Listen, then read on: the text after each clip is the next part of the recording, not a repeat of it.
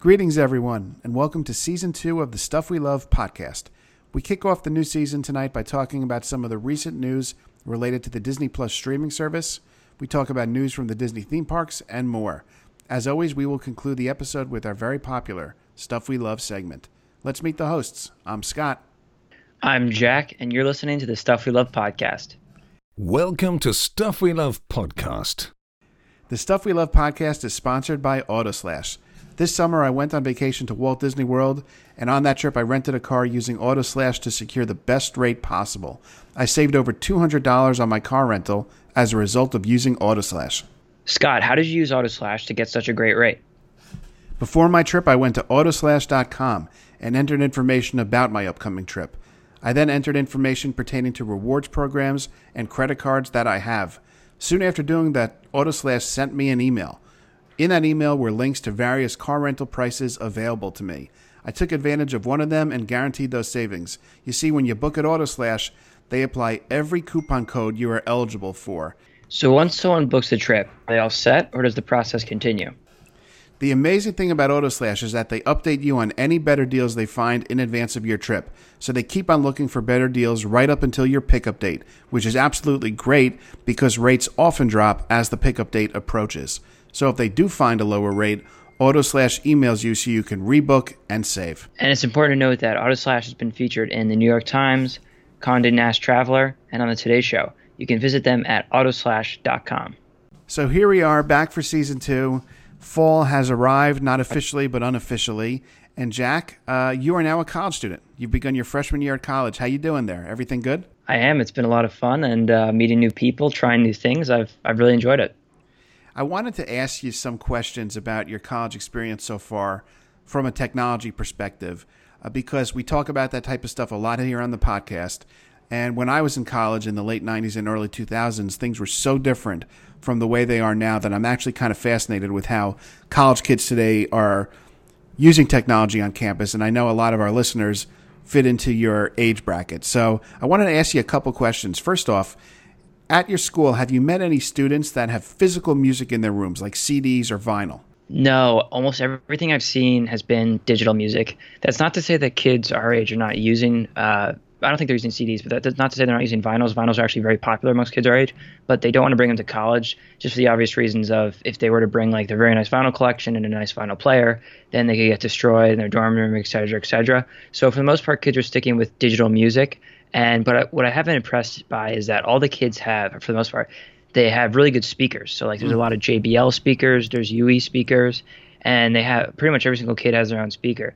And so they do really appreciate good sound quality. But I think just for the sake of a college dorm room, they haven't brought vinyls. But a lot of people I've been talking with have been saying that they do have vinyls at home or they plan to collect them in the future. From what you've seen, it's all digital. Uh, do, you, do you see if more people use Spotify or Apple Music? Have you even been able to see that or no? Spotify is definitely the preferred uh, service amongst kids our age. Far more kids use Spotify than Apple Music. I've seen a couple people who use Apple Music, but definitely Spotify dominates. Mm-hmm. That's very interesting. And this year there was an article that came out recently that said vinyl sales are going to outpace CD sales, which is a big change in the industry. As we've talked about here on the podcast before, CD sales are yeah. down, vinyl sales are up, but streaming is the dominant form of listening to music today. Uh, when it comes to watching uh, TV, do you have cable TV on your campus or just use streaming services? You can set up cable if you want to, but almost everyone I've seen has just used streaming services, especially because nowadays, uh, due to how quickly uh, technology is evolving, especially when it comes to smart TVs, many kids can get a smart TV for say like $120, a nice like 40 inch uh, TV, and you can have Netflix on there, Hulu, uh, HBO. Mm-hmm. So there's really not a huge need to have cable TV, especially when if you really wanted to, you can just a lot of most cable networks nowadays you can just go online, search like ABC Live or NBC Live, sign in with your provider, and you can mm-hmm. watch it that way and stream it to your TV. But for people who just choose to use their uh, smart TVs, that's that's what I've seen as the primary uh, form of entertainment, especially because there's not a ton of time to watch TV. I mean, they they'll watch like shows they're interested in, but you know you're doing other things, so right. there's not a huge use for cable TV. Do most students even have TVs in their dorm rooms now, from what you say? Um, most students, no. I'd say probably most male students have TVs because they bring video game consoles and that right, stuff. Right. But most of the uh, girls do not have TVs in their room. That's interesting that you mentioned that. That leads me to another question. So you're seeing most guys use video games in their uh, dorm rooms? Yeah, almost. I'd say probably eight out of ten rooms have a TV and a game console of some mm-hmm. sort. Whether that be, and I kind of cons- I include here like PC setups because that's even more expensive and more work than a TV and a console system would be. They bring obviously like uh, I know one of my one of the kids who lives on my floor. He has a very high tech PC that he built himself, hmm. and it's it's really impressive. Uh, but I'd consider that part of you know the TV usage in terms of a lot of the kids are playing video games, especially the guys.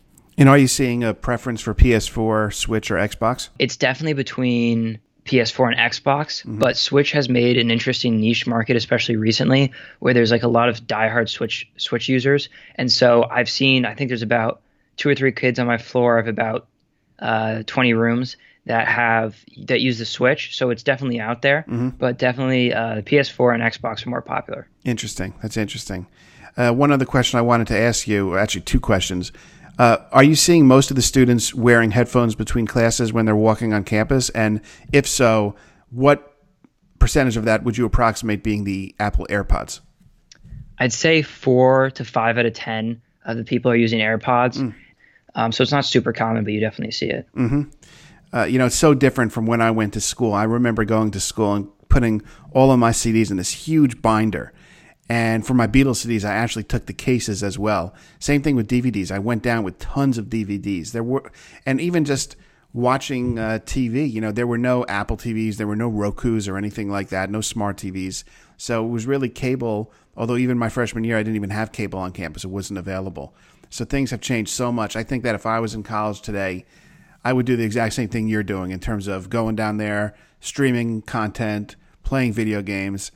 You know, I'd ask about what your uh, educational experience is like from a digital perspective, but I, I, quite frankly don't care as much about that. I'm more interested in what your uh, pop culture perspective is like from technology. The education has been great too, but yes. obviously the pop culture is more exciting. Yes, yes. By the way, are most of your textbooks digital? Is that a thing now? Is that a real thing? Um, in my experience, uh, the textbooks are still physical. Mm-hmm. I feel like, regardless of you know increasing uh, uses of uh, digital media, textbooks still, especially for tougher classes in college, kids like to have a physical textbook to you know read it, highlight it, focus on it. Um, they have been using, especially for a bunch of math classes, online um, ways of submitting the homework, like doing the math homework online, which I hate. I mm. luckily haven't had any teachers yet that use that, but some of my friends, I've seen them having to submit their uh, math homework or language homework online. Uh, but in terms of textbooks, it's still physical. One last question that just occurred to me. So if you have large lecture classes and you miss it, let's say you're sick or for whatever reason you're just unable to go, are those now available online? Because I remember when I was in school, if you missed that, you'd have to ask someone for the notes. You know, you're out of luck. Are those nowadays with technology available to you? Uh, a lot of teachers will post uh, the PowerPoints that they use in class online. Not all of the teachers, but some of them. And uh, you can also just email them, and typically they'll say yes. So, I mean, a lot of uh, most colleges nowadays, and mine included, are using like online databases for their for homework assignments, for document postings, for all that stuff. So we use a site called Blackboard, which is yeah. an absolutely horrible site. I mean, it's it's the worst operating system I ever used. The one I used in high school, which was one known as Schoology, okay. was absolutely amazing. Like I loved it. It was really the, even their app on their phone was great. Like the technology was just really advanced. This one we're using in college, Blackboard. It looks like it was made um, like before the internet was invented. It's it's really slow. It's hard to see what you got going on. It doesn't work very well. Right. Um, and so a lot of teachers will post their powerpoints, their lectures on there. Um, but that's not to say every teacher will. Yeah, I think that may have even been around when I was in college, and it seemed really dated then. I could be wrong about that, but that that title rings a bell. Blackboard. I, I, oh, it's horrible. It's, yeah. it's just not a good site. The technology is so outdated, and you can't even use any of it on. Well, listen, man, we wish you the best in college. We're excited for you. We can't wait to follow you along on this this big journey here. Uh, I'm going to be you. coming to visit you, by the way, and we'll record an episode oh, on that'd campus. That'd be great. We'll pull in random great. people. yeah. Jack, I wanted to turn now to uh, the Disney Plus streaming service because in the time that we were off the air, so much was announced about this service. There was recently a subscription deal available that I actually did sign up for where you could use your D23 membership, of which I'm a, I'm a part of D23, the free tier, and uh, you can get a discount if you paid for three years up front. They gave you a significant discount. It came to like $140 or something like that, Un- unbelievably cheap. Uh, and actually, I saw on Twitter the other day people in the Netherlands were able to participate in a beta program as recently as uh, this was like two days ago or so. It's weird because it was only available from what I saw in the Netherlands. So if you don't live there, you couldn't experience it. But on Twitter, I saw an account. The name of the account was Stitch Kingdom, and they had access to this beta test, and they were posting oh, wow. photos and videos from their experience. And I was very excited from what I saw. I was very pleased. They actually break it down on the Disney Plus site. Now, granted, this is beta, so expect changes by the time it is released to the public in November. But you were able to search from time period, like films from the 1950s, 1960s, etc. You could search by, you know, if you were interested in Disney princess movies, you could search for Disney princess films, that type of thing. You could really break it down specifically, and there was a nice mix of animation and live action films going back decades. I really personally I'm not familiar with a lot of the Disney live action movies going back to the 1950s and 60s that Walt himself may have been involved in, and a lot of those are available on the Disney Plus service, which I'm really excited for. Uh, so I was encouraged from what I saw. Uh, Jack, I wanted to talk to you and get your thoughts on what they announced at the D23 Expo back in August about the upcoming Disney Plus programs. Uh, the biggest one I think that most people are excited for is The Mandalorian. That is the live action Star Wars show that's going to be directed by Jon Favreau. I think he's also the lead writer on that show. For me, this is probably the thing I'm most looking forward to on Disney Plus. Is it the same for you? Mandalorian's by far the thing I'm looking forward to the most. Obviously, there's going to be so much content released between all the different Marvel movies they have for all the characters, Marvel TV shows. It's all going to be very exciting. But I think people are very excited for The Mandalorian, and there's a lot of reason to be. It seems like, like you said, the director, Jon Favreau, is taking Star Wars in a direction that people have wanted to go for in a long time and kind of started with, with Rogue One, which is a little bit of darker Star Wars, which has been a huge request from the Star Wars community. And not dark in the sense of pessimistic or anything like that, but just showing a little bit more of the, um, I guess, the proper word would be daring or maybe like the raunchy side of Star Wars. So mm-hmm. the opening scene of the new trailer for Mandalorian shows like several stormtrooper helmets on stakes. And that's just a picture you wouldn't typically get in, in a Star Wars production in the past. The only critique I have seen is that people were hoping that The Mandalorian would be kind of a set the stage story for Boba Fett. It appears that that's not the case, though. again, that's just speculative. But really, the press from the first trailer and from the fans has been very positive and I think uh, everyone has a lot of uh, justification to be excited for this new show. Uh, Jack, another show that was announced, but I don't think a time for it was announced in terms of a release date, was an Obi Wan Kenobi show starring Ewan McGregor, which I'm very excited about. I loved watching him in that role. Are you more excited for The Mandalorian than this? I know you're excited for both, but just I'm curious to hear your thoughts on that as well. We're all a little bit curious as to what the Obi Wan Kenobi show will be, just because I haven't seen any trailers or anything like that. I'm a little bit more excited for The Mandalorian, but if a trailer comes out, uh, for the Obi Wan, and if it does impress, I'm I'll probably sway pretty quickly, being more excited because I'm far more of a fan of uh, Ian McGregor, who I actually got to meet years ago, and Obi Wan Kenobi than I am of uh, the Mandalorian.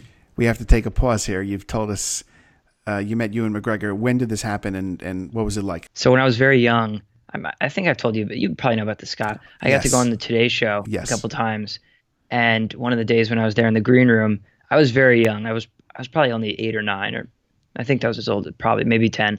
Uh, Ian McGregor was in the green room. I got a picture with him, but um, I just re- I just remember he could not have been nicer, and uh, that's that's and that's what everyone loves about Ian McGregor. He just appears to be a really nice, genuine guy. Right. And meeting him in person only briefly, he seemed to really uh, be that nice, genuine guy. So it was it was really cool to meet him. That's awesome. Yeah, he's coming out in that new movie Doctor Sleep, which is the sequel to The Shining. That comes out in a few weeks. Yeah. So I'm very excited to see him in that, and I'm glad to hear he was a nice guy because that's the way he comes across in the roles he plays. I love yeah. him as uh, Obi Wan Kenobi. I think he's just phenomenal in that. There were also a bunch of Marvel shows announced at the D23 Expo. These include Hawkeye, Loki, Miss Marvel, and She Hulk, among others. Uh, I'm excited for this. I, I think that Marvel is running uh, on all cylinders right now, as we've talked about on this podcast a lot. Uh, we have some issues with the whole Spider Man thing and whether or not Spider Man is really, in fact, forever gone from the Marvel Universe, which I think poses some logistical challenges from a storytelling perspective for the uh, the Marvel uh, characters. But uh, these shows, I think, will be great. I'm excited for each and every one of them. And that's the amazing thing about the Disney Plus streaming service. Right now, I've just gone through six shows with you and I want to see every single one of them. Uh, Scott, I have a question for you about uh, what you're just discussing in terms of Spider-Man. Mm-hmm. So obviously, it's it's very speculative right now as to what's going to happen with Spider-Man. Me, my personal opinion, I don't see how they will not retain the rights just because of how popular the character is. But say they don't, they aren't able to get Tom Holland and the rights of Spider-Man back. What effect do you think that will have on the Marvel universe? Obviously, it's it's tough to balance that many characters. He's been a big bridge between uh, you know, the old Marvel that we're used to now. I say old, meaning like the Endgame series, even though it was very recent, mm-hmm. and what we're going to see in the future. How much do you think that's going to affect the Marvel universe if Spider-Man's not part of it?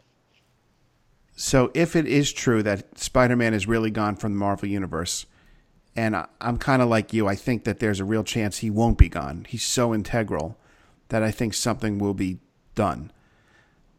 But if he is truly gone, I think it creates a big awkwardness, at least in the short term, because you had Avengers Endgame, and then you had Spider Man Far From Home. Now, Spider Man Far From Home was technically speaking the final film in this initial batch of Marvel films. It was an Endgame. It ended with Marvel with Spider Man Far From Home, and in that movie, let's just say we're going to talk spoilers now because the movie's been out for a while. So for spoilers, it's so clear that the torch has been passed from Iron Man to Spider-Man as the leader of the Marvel universe. Which, sorry to interrupt, Scott. Yeah, they literally quite they quite frankly say that several times, like they're passing the torch to him. Yes, it's constantly dealt with in that film, Spider-Man: Far From Home.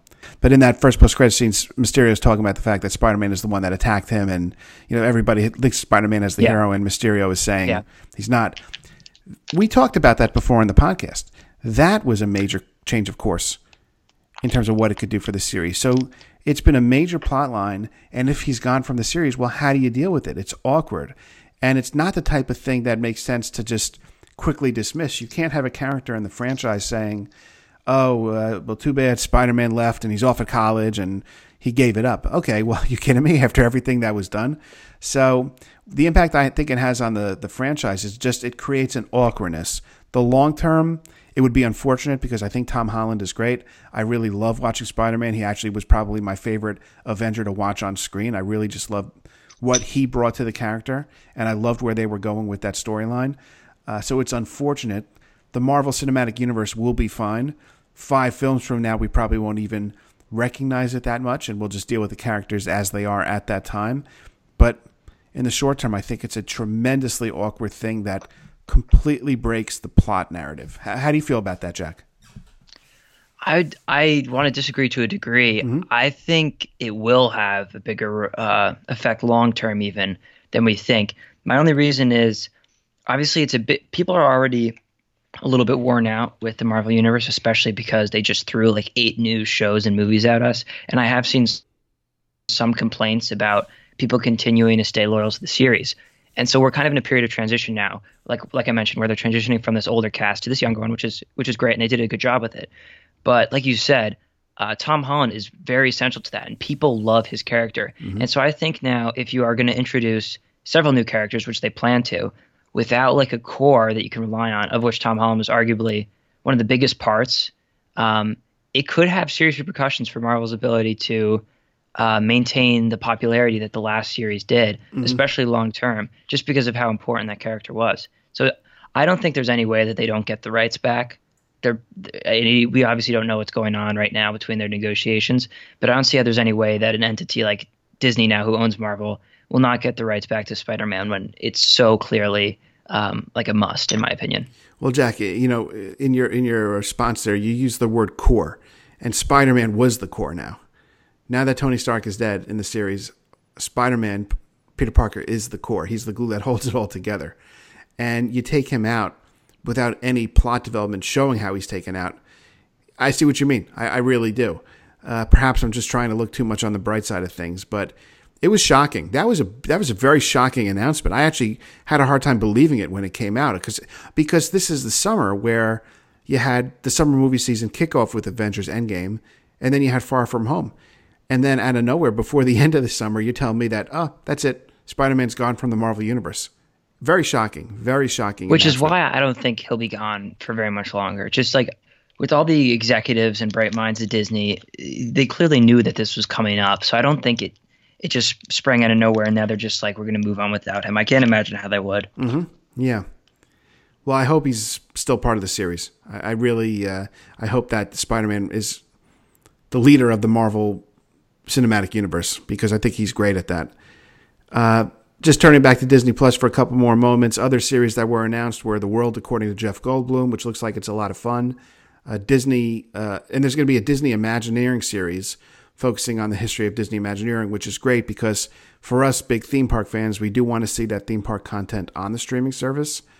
And then they did announce a couple of live action full length movies, which are going to be available on Disney Plus. One of them is Noelle, which is a, a Christmas film starring Anna Kendrick and I think Bill Hader was the other person in it, if I'm right about that. And then the live action version of Lady and the Tramp. Now, I don't know, Jack, did you see the trailer for Lady and the Tramp? I did. It looks okay. Mm-hmm. I would wish they'd stop doing these live action movies. The only one I enjoyed really was um, Beauty and the Beast. Mm-hmm. I didn't love Lion King that much. Yep. Um, I didn't love um, Aladdin, and I didn't love, and I don't think I'm going to love Lady and the Tramp. I, I love that they're they're honoring these movies, or at least that's how they think of it. Mm-hmm. But I really think you should just let these movies be, and so to speak, stop. Uh, this is a this is a little bit strong, but this is just one of the criticisms to paraphrase I've seen online to stop digging in the graves of these old movies for mm. for more uh, money. I mean, they got so many bright minds there. Just make new content. People already love these old movies. There's no need to keep going back to them. I agree with you. I, I would like a world of Disney media content where there were no live action remakes of classic animated films. To me, it's extremely unnecessary. Even though I admit I have enjoyed some of the stuff, uh, I liked the live action Cinderella with Lily James. I actually thought was decent. I did not care for The Lion King. I didn't see Aladdin, and I don't plan to. And I'm shocked that they're even considering a sequel to Aladdin from what I'm reading online. I saw a uh, an ad, which many of you have probably seen. I think the trailer was out too, or the teaser trailer for a new Pixar movie called Onward, starring uh, Chris Pratt and Tom Holland. There, right. There's Tom Holland again. That's like looks great, and it's new, and people want to see some new stuff, and that you don't need to keep going back to classics to keep remaking them constantly. Right. Right. I agree. They do well at the box office. The Lion King was a massive success, so was Aladdin. From a shareholder perspective, I understand why it's done, but from a fan perspective, I have no interest in seeing these films. So and yeah, I mean you're completely right. If you if you think about what's going on in a Disney boardroom, when someone comes in and says, if we remake all of these these ten or twelve movies, you're going to see this projection for income. I mean, I'm sure it's insane. It's just like, does this really need to be done? Right. That's exactly it. Uh, it doesn't add anything new to the storylines of the films. The the stuff that's added on, the the new stuff actually doesn't. To me, it takes away some some of it. Beauty and the Beast, the live action film, I actually did like that too. I like Emma Watson. I thought she was great, but it was a long movie. It didn't necessarily have to be that long. The original Beauty and the Beast, yeah. which oh was nominated for Best Picture at the Academy Awards, wasn't that long. I don't know why this one had to be longer. Yeah. One other thing, Jack, I wanted to get your thoughts on with regard to Disney Plus is that unlike Netflix or Amazon Prime, the shows that are on, on Disney Plus are going to be released on a weekly basis. So that means that viewers will not be able to binge watch the programming in one sitting. Uh, for me, this is kind of a flashback to the past because when I was younger, that's the way shows would come out. When there were no streaming services, you'd have the network programming, you'd have an episode, and then the next week you'd get the other episode. For you, uh, you're you're younger than me. You're used to streaming, obviously, where all the shows are available to you at once. What's your take on that? Does that bother you? Do you like this? Are you not not like it? I'm more of a fan of how Disney Plus is planning on doing it and mm-hmm. releasing it every week. I personally hate. So take Stranger Things for example. When Stranger Things comes out, uh, what happens is everyone just stays up that one night binging all the shows, and they get through all the shows. I dislike it because there's so much that happens in each episode on these shows, at least good shows. You want to be able to like digest it and talk about it uh, for that week that you have in between the shows. Versus everything comes out at once, everyone just watches it all at once, and then you know the ending like an hour, not an hour, obviously, but a couple hours after the show came out. Right. So I'm not a huge. I was never a huge fan of the whole, you know, binging the shows all at once. Um, that's not to say I'm not a fan of binging shows because I've done that plenty, but usually those shows have already been out for years and you watch them in uh, in hindsight. But I'm not a, I'm not a, so I'm actually excited for Disney's plan to um, release them weekly instead of all at once. I 100% agree with you. The thing that I mentioned on the Stuff We Love segment this week is a new show that I saw on Amazon Prime. It was recommended to me by our co host, Joe. And he already had seen every episode by the time I started the first one. So I would love, love to basically experience that show with him, where we're watching episode one the first week it comes out, and then we talk about it. It gets us excited for episode two. Perhaps we we exactly talk, we talk to each other and we learn something else about the show that we wouldn't have recognized ourselves. It's just like seeing a movie. You know, you want to be able to converse about it, and it builds up the hype for when the new episode comes out. So uh, I'm with you, Jack. I, I do like what Disney Plus is doing in terms of one episode at a time. I think some people are going to have a problem with it because we live in the age of Netflix where everything is instantaneously available. But that's a big uh, that surprised me. I was excited to see it though when Disney Plus announced it. Yeah, so I'm excited Jack, to see how how it works. So so uh, you're going to be subscribing to Disney Plus? Is that definite? Oh, absolutely. Okay. Yeah, absolutely. Yeah, I'm excited for it. We'll be reporting on that more as it gets closer, uh, which I, I can't wait for. Uh, some of the other things that were announced at D23 Expo dealt with theme park developments. There were a whole bunch of them, but I thought we would just kind of zero in tonight on some of the announcements related to Epcot because that's where the bulk of the changes were announced for Walt Disney World. Um, let's begin by talking just a second about the Moana themed attraction that's coming to Epcot, which is called the Journey of Water. And it's a walkthrough attraction. Uh, from what I understand, there is no ride vehicle that will allow guests to interact with water in new and unexpected ways. You excited for this? Does it do anything for you? Do you care? Is it uh, like how do how do you uh, feel about it? I'm excited for this. I yeah. think uh, it's always great when um, the parks are able to incorporate movies and new um, characters appropriately. Mm-hmm. So, for example, we we talked about this a couple couple episodes ago. I'd say actually probably like ten episodes ago when we were talking about the fact that Guardians of the Galaxy was coming to um, Epcot and our thoughts on that. Right. Um, and we kind of were discussing whether or not it's good to put these new, uh, you know, characters, these new movies into Epcot. And we were discussing what Epcot meant. I think for something like this, it works very well because Moana is all about uh, respecting the earth and being one with nature and one with the water in this case. And that really fits with Epcot because Epcot is very centered on uh, renewables and sustainability and a lot of the things that Moana kind of highlights, the same themes. Right. And so I think it's going to be a good fit. Yeah, I was excited. I, I like seeing water used in attractions. Uh, I even like seeing, for example, at the resorts I stay at when there's water there. I find it to be very relaxing and uh, refreshing especially when you're surrounded by the heat in Florida. Just seeing water can sometimes cool you down a bit, unless I'm just imagining that. but uh, I'm excited for this attraction. I think it'll be good. I happen to really like Moana. I thought that was a very fine film. And uh, I could see that working well in Epcot. And Epcot's a hot park too. It gets. I was there in August this year several times, and it really does get hot with all the walking you do in Future World and World Showcase. And I think anything that can cool you down by being near water is a plus. Uh, another big announcement related to Epcot is a Mary Poppins attraction coming to the United Kingdom over at World Showcase. Details right now are kind of sparse about this, uh, but it's going to be something related to Cherry Tree Lane, which is the street that the Banks live on in the Mary Poppins uh, film. I'm excited for it. I, I, of course, recognize Mary Poppins as being one of the all time great Disney classics. The one thing that I'm very uh, I'm cautious about because again we don't know the full details. Is that in the concept art that was released for this attraction, there is an image of Lin Manuel Miranda in this attraction.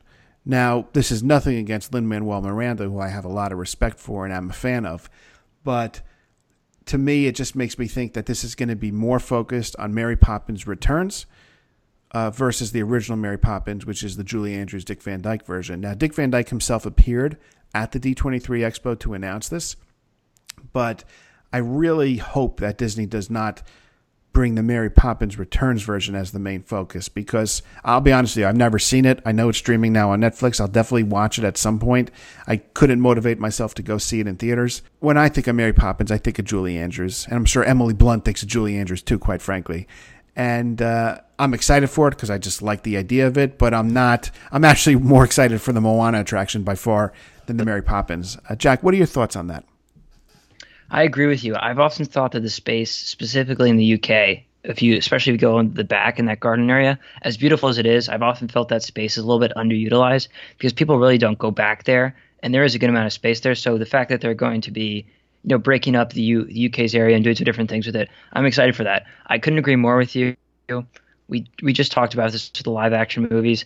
People did not fall in love with the live action movies; they fell in love with the originals. And I think it's important to honor the originals, even though they're trying to push the new live action movies and actors and actresses, etc. And like you said, I think even Emily Blunt, like that's a perfect way to describe it. Even she would think of Mary Poppins as Julie Andrews, and not as herself. And I'm sure Lin Manuel Miranda would think the same with Dick Van Dyke. Mm-hmm. And so I think it should definitely be centered around the originals. And while there's nothing wrong with putting in some of the Mary Poppins Returns aspects or maybe uh, Easter eggs, or something like that, right. it should be focused on the originals. Yeah, I agree. Uh, we'll have to see how this all plays out uh, as it gets closer to the release date, which is a couple years from now. I suppose we'll get more details.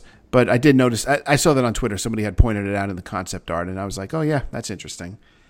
Uh, another announcement that was made at the D23 Expo is that Epcot is now going to be divided into four distinct neighborhoods. You'll have World Showcase, which is exactly what we think of when it comes to World Showcase, although you have additional attractions like the Mary Poppins attraction, uh, Ratatouille. From, I always feel like I'm messing up the way I say that, but that's going to be in France. And then Ratatouille. Ratatouille. Yes, that's it. Thank you, Jack. Yeah, you say Ratatouille. Ratatouille. It takes me two years just to say the word. It's okay. I've but, heard it pronounced several different ways. So yes, yes. Uh, so then you have uh, a new film coming to Canada. I think a new film coming to France, if I'm right about that. But anyhow, World Showcase will be what it is now, just with added stuff. You're going to have World Discovery, which will contain Mission Space, Test Track, and the Guardians of the Galaxy roller coaster. I guess that will also contain the space themed restaurant that's due to open soon. You'll have World Celebration, which will have Spaceship Earth, which is going to be greatly redone. And then you have World Nature, which will contain the land, the seas, and this Moana based water attraction. So you have these four distinct areas coming to Epcot. They've eliminated the Leave a Legacy tile, so my tile is gone for those of you vacationing in Walt Disney World hoping to see it. And also the Fountain of Nations, that beautiful, majestic fountain, is permanently closed from what I understand, along with Club Cool, which I think may be temporarily closed from what I heard. So Epcot's undergoing big changes, and it actually, I don't think it's really going to affect people's trip planning in the short term. But those that were maybe thinking of going to Epcot may want to reconsider if they're only there for a couple days. But even as I'm saying that, I, I would still continue to go to Epcot, but they're going to, there's, they need to be prepared to see a lot of construction there, at least in the short term. Um, so th- those were just some of the announcements coming to D23. But Jack, we have a lot of stuff to look forward to in the next couple years at Disney and Epcot in particular. We do, definitely. So, Jack, before we go to the Stuff We Love segment, I want to read you something that I just read in the newspaper earlier tonight, and I want to get your thoughts on it, and I want to ask you a question that I was thinking of, okay? So, okay. Uh, in the New York Times, uh, this weekend they have their fall preview for the world of arts and entertainment. So, talking about film, podcasts, movie, uh, music, uh, etc. And uh, their two main film critics, Manohla Dargis and A.O. Scott, have a discussion on, in the paper where they're engaged in a conversation and they're talking about Disney and I want to read you this, okay? So, by mid August this year, Disney had five, according to this article, Disney had five movies that had raked in a billion apiece this year alone. By late August, it had 36.5% of the domestic box office, and its next studio competitor, Universal, had just 13 13.9%, while Fox, which Disney bought in March, had what they call in the newspaper a pitiful 3.7%. It has no real competition from the remaining studios. And of course, coming out later this year, we have The Rise of Skywalker uh, and uh, whatever else Disney is bringing. So I, that article got me thinking just about how much of the film industry Disney controls. And this is a question that came to mind. I want to ask you, Jack, are you more excited? for a big Star Wars movie like The Rise of Skywalker coming in December. And this was also written about in this edition. That made me think of it. Or are you more excited for something like, for example, Avengers Endgame when that came out? Uh, what what gets you as a fan more excited to see in theaters? I know we are looking forward to both, but which one do you prefer? Typically, it would always be Star Wars. The answer would always be Star Wars, mm-hmm. just because that movie has so much more sentimental value for me than Marvel does. Though Marvel, with their release of Endgame and I've we've all praised that movie, me especially, with how much I liked it. It really does move up my list. But Star Wars was always more popular for me and a little bit more closer to home. That being said, with how bad The Last Jedi was, which I've talked about, we've posted a blog on our site about it. It kind of me uh, pushed me away from Star Wars in a sense. So I probably would have been a little bit more excited for the next Avengers than I would the next Star Wars. Mm-hmm. That being said, I am particularly optimistic about the next Star Wars movie, which I've also talked about.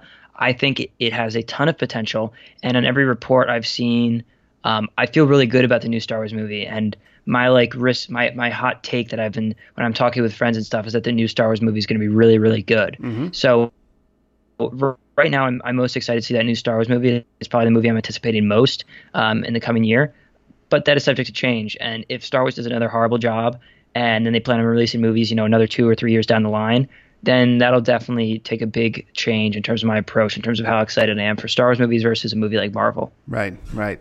Yeah, you know, The Last Jedi I was not a big fan of. There were some things I liked about it, but overall I thought it was one of the lower points in the Star Wars universe. Uh, then, you know, you had the Rise of Skywalker footage start to come out, uh, the trailer come out, and it was clear that this was maybe a little bit of a return to form, at least in the J.J. Abrams sense, closer to The Force Awakens than The Last Jedi. Uh, and like all fans, I'm very excited for this movie. Uh, right now, at least as of this moment, I'm, I, I would answer that question by saying I'm more excited for the Star Wars films. Although I got to tell you, with where Far From Home left off, if Spider-Man is a part of the Marvel universe, I'm excited to see where it goes. I'm excited to see where it goes anyway. But I just I really loved the idea of him taking on the leadership role. And uh, if he's not in that role, I think I would definitely lean more towards the Star Wars films. Uh, although, of course, The Rise of Skywalker does mark a conclusion to the Skywalker series going back to the original trilogy. Uh, but yeah, that was just a question that I thought of when I read that article. It got me thinking. Uh, and of course, we'll have a lot of content to talk about in Disney uh, discussions about their upcoming film releases. Uh, so, Jack, uh, I thought now maybe we turn to the stuff we love segment, if that's good with you. Sure, and I have um, something I wanted to talk about. Let's talk about some stuff we love. The product I have for the stuff we love segment this week is a new show that came out on HBO. It's called The Righteous Gemstones. I have enjoyed this show so much basically the plot is you're following along this family um, who runs a mega one of these big mega mega churches, and so they're supposed to be the typical like mega church pastor, typical mega church family, and you follow them along as they lead lives that aren't as um, holy as they might appear to be when they're out in the church. So far, the show is very funny. It's just really entertaining. I've found that I'm not necessarily laughing out loud at stuff that happens in the show, but I'm really enjoying the show and want to keep watching next week's episode. The acting is phenomenal, and a lot, a lot like many of these HBO shows, they just have great attention to detail in the sense that when you're watching the show, you really feel like immersed in this world. You feel like this world could exist, like these people do exist, just because of how well uh, they do with you know really getting every delicate feature accurate, whether it's with these characters and I could go through the list, but there's some really skilled actors and actresses in this movie. Whether it's the characters, whether it's through the sets, whether it's through the uh, writing, it's just been very impressive so far. It's a very well done show. So if you're looking for a new show to check out, whether on HBO or anywhere else, I definitely recommend checking out The Righteous Gemstones. Jack, that's a great recommendation, and it's funny you say that because I was talking to my brother Neil, and he told me he started watching that show too and how much he loved it. And then I went back and I am watching now Eastbound and Down, which also stars Danny McBride, who's the star of The Righteous Gemstones. And I'm laughing every episode. I had already watched Vice Principals, which is his other show on HBO. And I'm, I'm going through Eastbound and Down so quickly. I'm just going to finish that up and then begin The Righteous Gemstones. So that's a tremendous recommendation. So, my Stuff We Love recommendation is the show on Amazon Prime Video called The Boys that came out this summer. It was recommended to me by our co host, Joe. and it's a superhero show, but not in the traditional sense. It's based on a graphic novel and it focuses on a group of superheroes known as the Seven. And they're basically like the all star superheroes in the world. Uh, they work for a company called Vought, which contains, which controls the business of superheroes, for lack of a better way of saying it. And it turns out that from a public eye perspective, these people are heroes and do everything perfectly, but beneath the surface, they're really not as wholesome as they seem.